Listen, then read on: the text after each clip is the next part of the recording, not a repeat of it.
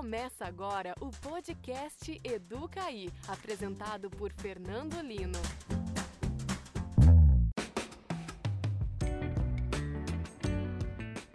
Quando eu tinha cerca de 6 anos, a minha família se mudou de cidade por conta de trabalho dos meus pais.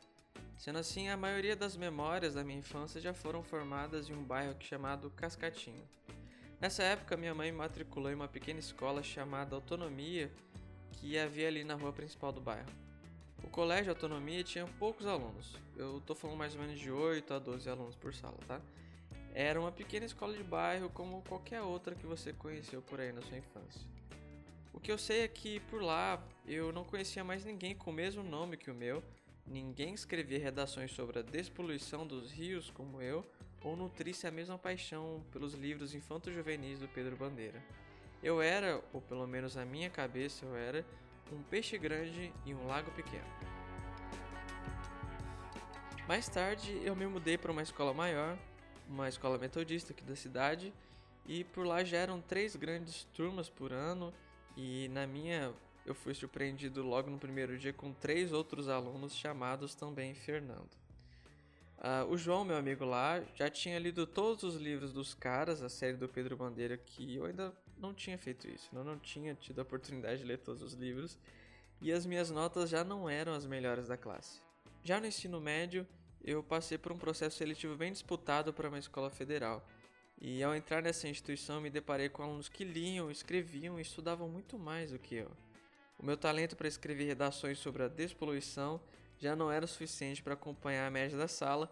As minhas notas já estavam na metade de baixo da sala e foi aí que eu peguei a minha primeira recuperação da minha vida. Eu havia me tornado um pequeno peixe dentro de um grande lago. A verdade é que aí eu já detinha autoconfiança suficiente para saber que eu de fato tinha algumas habilidades melhores do que outras e tinha muito espaço ainda para melhorar, né? Mas eu sempre me perguntei: e se a minha história tivesse sido ao contrário?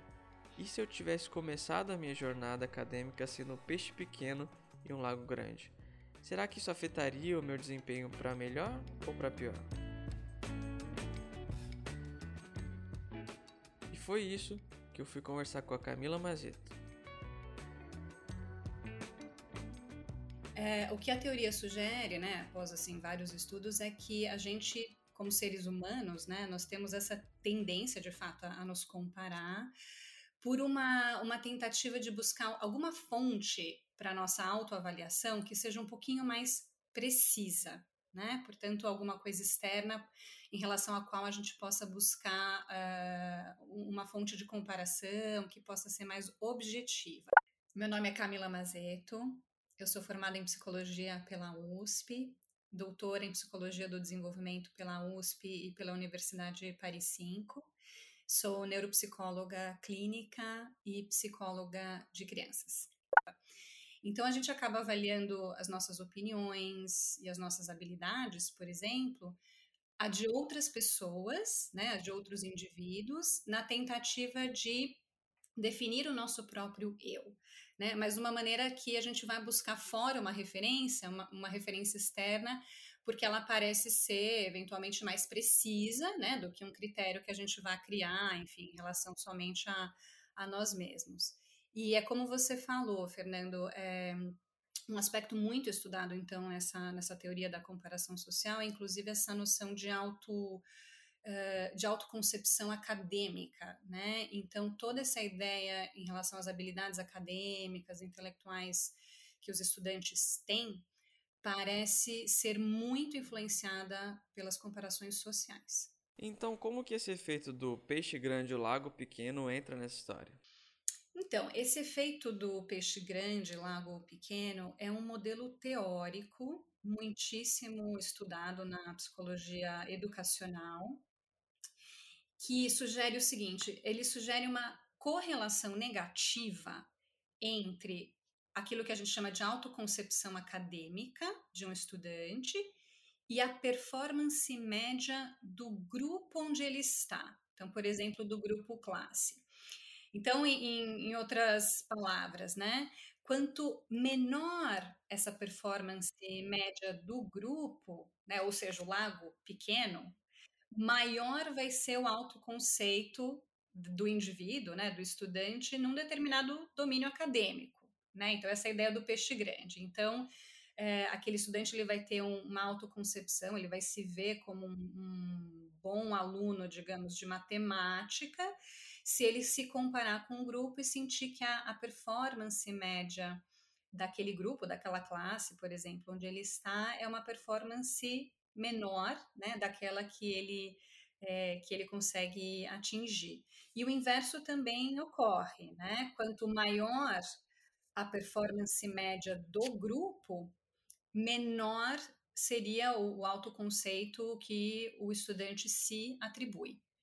Né? Então, é um efeito bem importante, é um efeito robusto, as pesquisas encontram esse efeito é, muito frequentemente, né, quando estudado, em muitas culturas e em diversas idades, né, com, com estudantes ao longo da, do percurso educativo em, em diversos momentos. É, eu tinha uma professora, a saudosa professora Graça de Matemática no ensino médio, que ela tinha um curio... uma curiosa metodologia para entregar as notas de provas. Né? Ela anunciava em voz alta a nota de cada aluno e entregava é, de maneira decrescente. Isso fazia com que todo mundo soubesse a nota dos outros, dos amigos próximos e de toda a sala. E aí que fica a minha pergunta. Eu tinha a impressão que as notas dos meus amigos mais próximos uh, me afetavam mais sobre a minha percepção se eu tinha ido bem ou não. É, no efeito do, do peixe grande e do lago pequeno, a gente consegue saber na percepção do aluno sobre o seu desempenho acadêmico o que, que afeta mais ele? As notas dos amigos mais próximos, né, dos alunos mais próximos, ou da média da classe como um todo? Então, essa é uma questão que foi também muito estudada, né, nesse, nesse, em relação a esse efeito aí do peixe grande, do, do lago pequeno com resultados um pouco contraditórios. Então, existem teorias diferentes, né? Algumas que então vão dizer, olha, é, a tendência que nós temos é nos comparar de fato aquilo que está mais próximo de nós. Né? Então, eu tenderia a pensar como você, né? Quando você tem um amigo, uh, a gente pode tender a se comparar com aquela pessoa mais próxima, né? Porque é a primeira fonte de comparação, aquela fonte de comparação mais imediata que nós temos. No entanto, as pesquisas acabam mostrando que é mais forte esse efeito em relação ao grupo de fato, ao grupo classe, do que a um colega que você tenha uma proximidade, né, um amigo na turma. Uh, mas é uma questão um pouco contraditória. Alguns estudos encontram que é mais, uh, a gente tem mais essa tendência a se comparar com os colegas mais próximos. Outros estudos acabam indicando que é mais forte essa tendência de comparação com a média do grupo, né? Um, mas uma explicação, né, para esses, uh, esses resultados aí mais uh, difíceis de interpretar é que, na verdade, a gente acaba escolhendo colegas ou amigos que têm um pouco os mesmos uh, interesses ou habilidades, né? Então a gente acaba ficando, vamos dizer, mais próximos em termos de performance, né? De amigos que a gente divide interesses comuns e está sempre ali junto. E o contraste acaba sendo maior de fato quando a gente vai comparar com o grupo, né, com a média do grupo. Então, talvez o, o, efeito mesmo do, daquela correlação negativa, né, entre a minha autoconcepção e a média, né, do grupo ou a performance de alguém, né, que eu estou comparando a minha nota com, com a dele, ela realmente, nas pesquisas, ela parece mais forte em relação ao grupo e não aos amigos. Mas é, é, é alguma coisa a ser mais estudada, de fato. Digamos assim, você entra numa uma universidade muito renomada, né? Então, você poderia ter um autoconceito elevado de, de você mesmo como estudante por estar, por pertencer a um grupo cuja performance é considerada altíssima, né? Então, digamos, sei lá, um aluno de Harvard, uh, ele pode ter essa assimilação ao grupo, né? E se sentir, bom, se eu tô aqui, é porque o meu autoconceito é alto, eu sou um aluno altamente capaz, com altas habilidades, né? No entanto, uh, também existe, esses efeitos, eles acontecem em conjunto. Então, essa assimilação ao grupo, né, de dizer, puxa, eu tô aqui é porque eu também tenho altas habilidades, ele acontece, mas o contraste também está ali. Né? Então, se você pensar, por exemplo, uma pessoa que, uh, um aluno que talvez ali no colegial ele estava num grupo classe uh, com a média mais baixa da dele, ele era um aluno mais é, com uma habilidade mais alta em matemática, ou que seja em português ou em ciências, e aí quando ele entra na faculdade, ele encontra outros alunos com altas habilidades também, né? Porque foram selecionados para estar tá ali. E o grupo, a média do grupo, ela muda. Então, por mais que você né, diga, puxa, eu entrei aqui nessa universidade, eu tenho um, um, uma alta assimilação com esse grupo, eu sou muito capaz, você pode encontrar ali um grupo mais forte também e começar a se questionar né? Será que eu tenho mesmo todo esse dom em ciências ou em matemática? Porque todo mundo aqui também tem, né? E aí é que o, o contraste, que representa muito esse efeito do, do, do peixe grande e do lago pequeno, ele começa a acontecer de uma maneira a prejudicar um pouco, né? Essa autoconcepção acadêmica, e aí a pessoa acaba ficando um, mais insegura, né? Em relação a essas habilidades aí. O que foi encontrado uh, é o seguinte: alguns fatores de personalidade eles podem ser moderadores, né, influenciar o quanto esse efeito vai ser forte.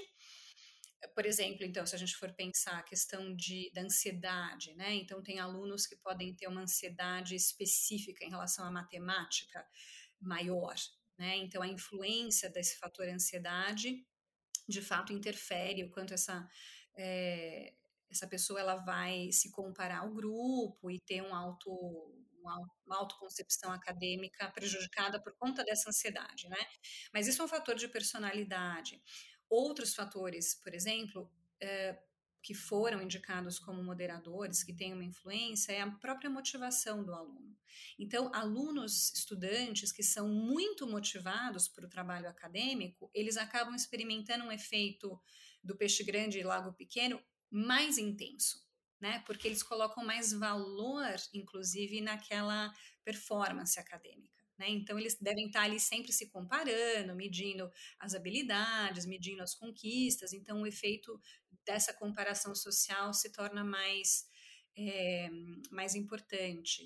Uh, além disso, assim, indivíduos que têm objetivos acadêmicos mais altos, né, querem conseguir notas mais altas, querem, eh, enfim, chegar num ponto mais alto da, da, do trajeto acadêmico, eles acabam experimentando um efeito maior do peixe grande lago pequeno, também porque eles têm essas expectativas de atingir altas performances, né? Então essa comparação ela se torna mais mais forte. E alguns aspectos emocionais e sociais que podem influenciar também esse efeito é quando, por exemplo, o aluno ele se sente integrado na escola onde ele está, né? Mas ele não se sente integrado no grupo de colegas. Então ele acaba tendo, vamos dizer assim, uma dificuldade de inserção social e o efeito acaba se tornando maior, esse efeito de comparação.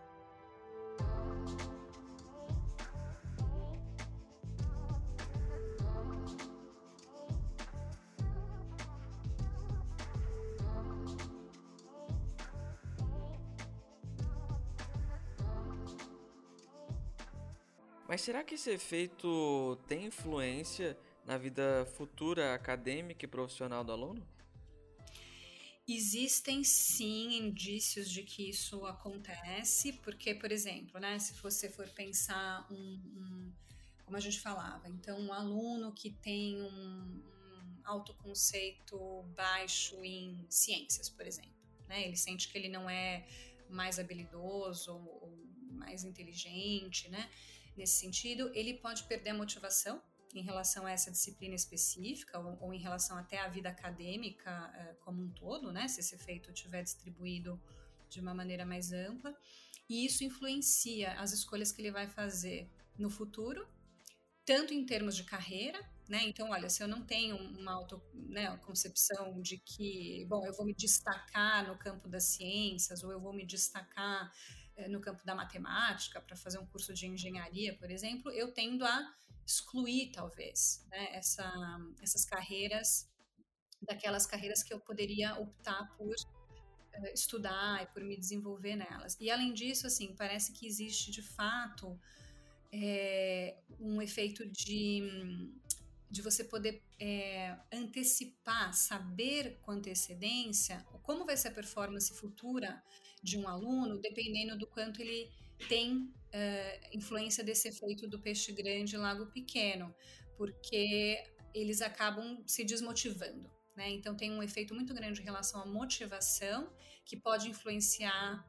notas, é, a trajetória acadêmica como um todo e as escolhas futuras do, dos alunos. E sabe o que é interessante, Fernando? É, alguns estudos até apontam que esse efeito do, do peixe grande, lago pequeno, ele é mais importante nessa influência futura da, da vida acadêmica dos alunos, mais até do que o nível socioeconômico desse estudante, né, ou as próprias notas. Então, se você for pensar o aluno que até tem boas notas, mas que tem uma autoconcepção é, prejudicada, né, por conta dessa comparação social, é, esse, é, esse grau é, de comparação, né, essa autoconcepção acadêmica, ela é mais importante para determinar o futuro dele escolar do que exatamente as notas ou do que o nível socioeconômico ou qualquer outro fator que foi estudado nesse sentido.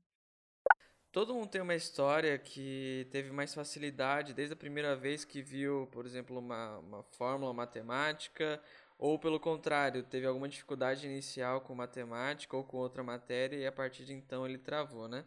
Esse seria o princípio da motivação. Qual que seria a relação do princípio da motivação com o efeito do peixe grande e o lago pequeno? É, esse é um ponto super importante para psicologia educacional, né? Porque a gente está justamente sempre buscando motivar os alunos de alguma maneira, né? A, a, a estudar, enfim, a ampliar o conhecimento. E eu acho que a relação é a seguinte: é, esse auto, é, autoconceito, né, ou autoconcepção acadêmica, ela acaba sendo um fator muito importante que influencia a motivação do estudante. Claro, né, porque a gente tende a dedicar é, mais tempo, a ter mais é, prazer ou dar maior valor para coisas que a gente sente que nós somos competentes em fazer. Né? Então, quando a gente sente que aquelas tarefas é, são tarefas que eu consigo dominar e, e, elas me trazem uma certa satisfação, mesmo que seja, um desafio no início, se eu me sentir competente o suficiente para é, enfrentar aquele desafio, né, e sentir que eu consigo chegar lá de alguma maneira, que eu tenho a habilidade necessária para conquistar aquele conhecimento, então a motivação ela aumenta. Então, se você pensar o contrário, também ocorre, né? Então, se esse aluno, por mais que ele seja capaz, ele acaba se comparando com o grupo e se sentindo esse peixe pequeno, né? Sentindo que, bom, eu não, eu não sou tão bom assim, ou que eu consigo fazer todo mundo faz, ou, né, tanto faz eu, eu estudar porque a minha nota sempre vai ser aí é, próxima da, da, da média do grupo, eu nunca estou me destacando essa motivação ela pode caindo, né? Por que, que eu vou me dedicar? Eu, eu não consigo avançar, eu não consigo me destacar. Então, tem é, esse tipo de influência no aspecto motivacional. Realmente é, é, seria mais fácil, digamos, né? Você ser o, o peixe grande, né? Você sentir que você está ali tendo um destaque. Mas também existem, eu acho que assim, muitas maneiras da gente poder ajudar é, quando você está num lago grande, né? É, a se sentir um pouquinho maior, né? A esse peixe pequeno poder, na verdade, é, enfim, aproveitar essa esse contexto, né, de um grupo forte também. Então isso é uma questão muito importante. Acho que tem decorrências práticas a serem refletidas, né? É claro que a teoria aponta sim para o autoconceito acadêmico, é melhor você ser o peixe grande, né? Então você ter na média um grupo é, com uma performance mais fraca, digamos, né? Mas eu, eu diria que isso aí vale a pena uma discussão, de fato, porque o, né, o que a pesquisa aponta nessa direção é isso, mas a gente precisa se questionar, né? Onde que esse estudante, então, vai, enfim, poder desenvolver o, o potencial acadêmico dele maior. É, porque afinal de contas, não existem tantos lagos pequenos assim no mundo, né? Em algum momento você vai ter que ir para um lago maior. é, é, e tudo depende, né? É o que a gente fala nessa questão da comparação, tudo depende dos pontos de referência. Então, depende da sua é, habilidade, do seu interesse, motivação, depende daquele do grupo, né? E tem outra questão, né, Fernando? É, é o que a gente falava, esse efeito, ele pode ser muito específico em relação a, vamos dizer, a determinados uh, campos do conhecimento. Né? Então, eu posso ser um peixe pequeno, uh, talvez em matemática, né? eu possa me sentir ali não, né, não tão habilidoso, né? não tenho uma performance tão é, é, impressionante ali nessa disciplina, mas eu posso ser muito, é, né, um peixe grande ali na mesma turma, mas no campo das ciências, por exemplo, né, vou estudar biologia, ou vou querer conhecer ali química, sei lá. Então, uh, essa que é a questão também, né? O quanto que uh, as disciplinas também, elas criam campos próprios, né? Onde eu posso estar ali me sentindo é, numa mesma turma, né? No mesmo grupo classe, eu posso ser um peixe pequeno num determinado campo e me sentir um peixe grande para o outro. E aí, como é que eu vou navegar um pouquinho, né? Essa autoconcepção de diferentes disciplinas e, e de uma maneira global também. A gente precisa preparar os alunos de alguma maneira, né, de que é, eles podem mudar de grupos, né, e mesmo como a gente falou, né, talvez saindo do é, que é uma, um momento importante aí, né? Às vezes saindo do colegial e, e passando para uma, uma universidade, por exemplo, né? Se for a escolha do, desse estudante, o quanto que, né? Até pelo processo de seleção, a gente vai estar num grupo mais forte. Então, o que, que isso significa né? Que não é que eu vou diminuir a minha capacidade ou a minha habilidade, mas eu vou estar num grupo onde outras pessoas também estão atingindo aquele mesmo potencial. Né? Então não é questão de que a minha habilidade cai, né? A questão é de que o grupo se transforma num grupo mais forte. Então aí as comparações elas têm que ser bem trabalhadas para não criar essa desmotivação.